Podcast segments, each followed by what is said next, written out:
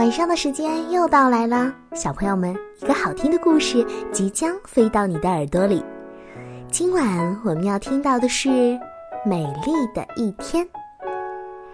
今天在学校里，老师问小朋友们：“你们最喜欢的动物是什么呢？”好多小朋友都把手举得很高很高。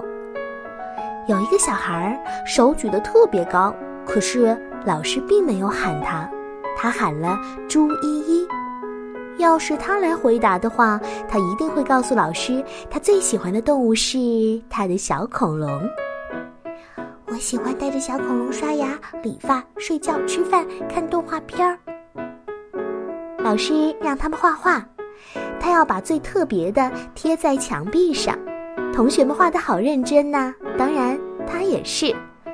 可是老师并没有表扬他的画。他表扬了美小朵的，因为他画的是一只瓶子，看上去挺普通的，可里面住着大大小小的风，需要风的时候可以打开盖子放出一点儿来。它的盖子有一点紧。睡午觉的时候，同学们都爬到了床上，有些同学会在睡觉前捣蛋，当然，他也伸开了手和脚。把被子织成了一个小帐篷，可惜老师也没有批评他，老师批评了阿亮。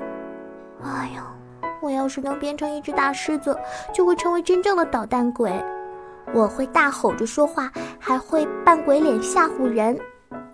嗯，这个小朋友到底在想什么呢？过了一会儿，他要和小朋友们一起比赛跑步了。大家听到“预备跑”，就开始跑起来。大家就像一个小袋鼠一样，可是老师没有对他竖起大拇指，老师对叶子竖起大拇指来了。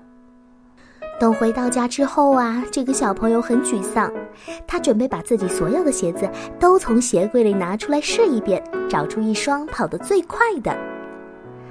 放学的时候，老师在学校门口跟大家说再见。同学们一对一对的从老师面前走过去，可是小一凡啊，老师第一次喊他的名字了，老师竟然在叫他。小朋友很高兴，现在才知道原来老师是能看到他的，而且知道他名字的每一个字都是怎么念的。老师走过来说：“瞧瞧瞧瞧，你的书包都快开了。”来，老师帮你把书包扣好，明天见啦。嗯，老师，明天见。其实除了这一句，他还想说点别的，只是没有想好。嗯，今天可真是好美丽的一天呢。这个叫做小一凡的小朋友唱着歌，哼着曲儿，一蹦一跳的回了家。小朋友们。你们在上学的时候，其实老师都是关注到你们的，所以你们一定要自信一点哦。好啦，宝贝，今晚的故事呢，咱们就听到这儿啦，明晚咱们再会喽，晚安。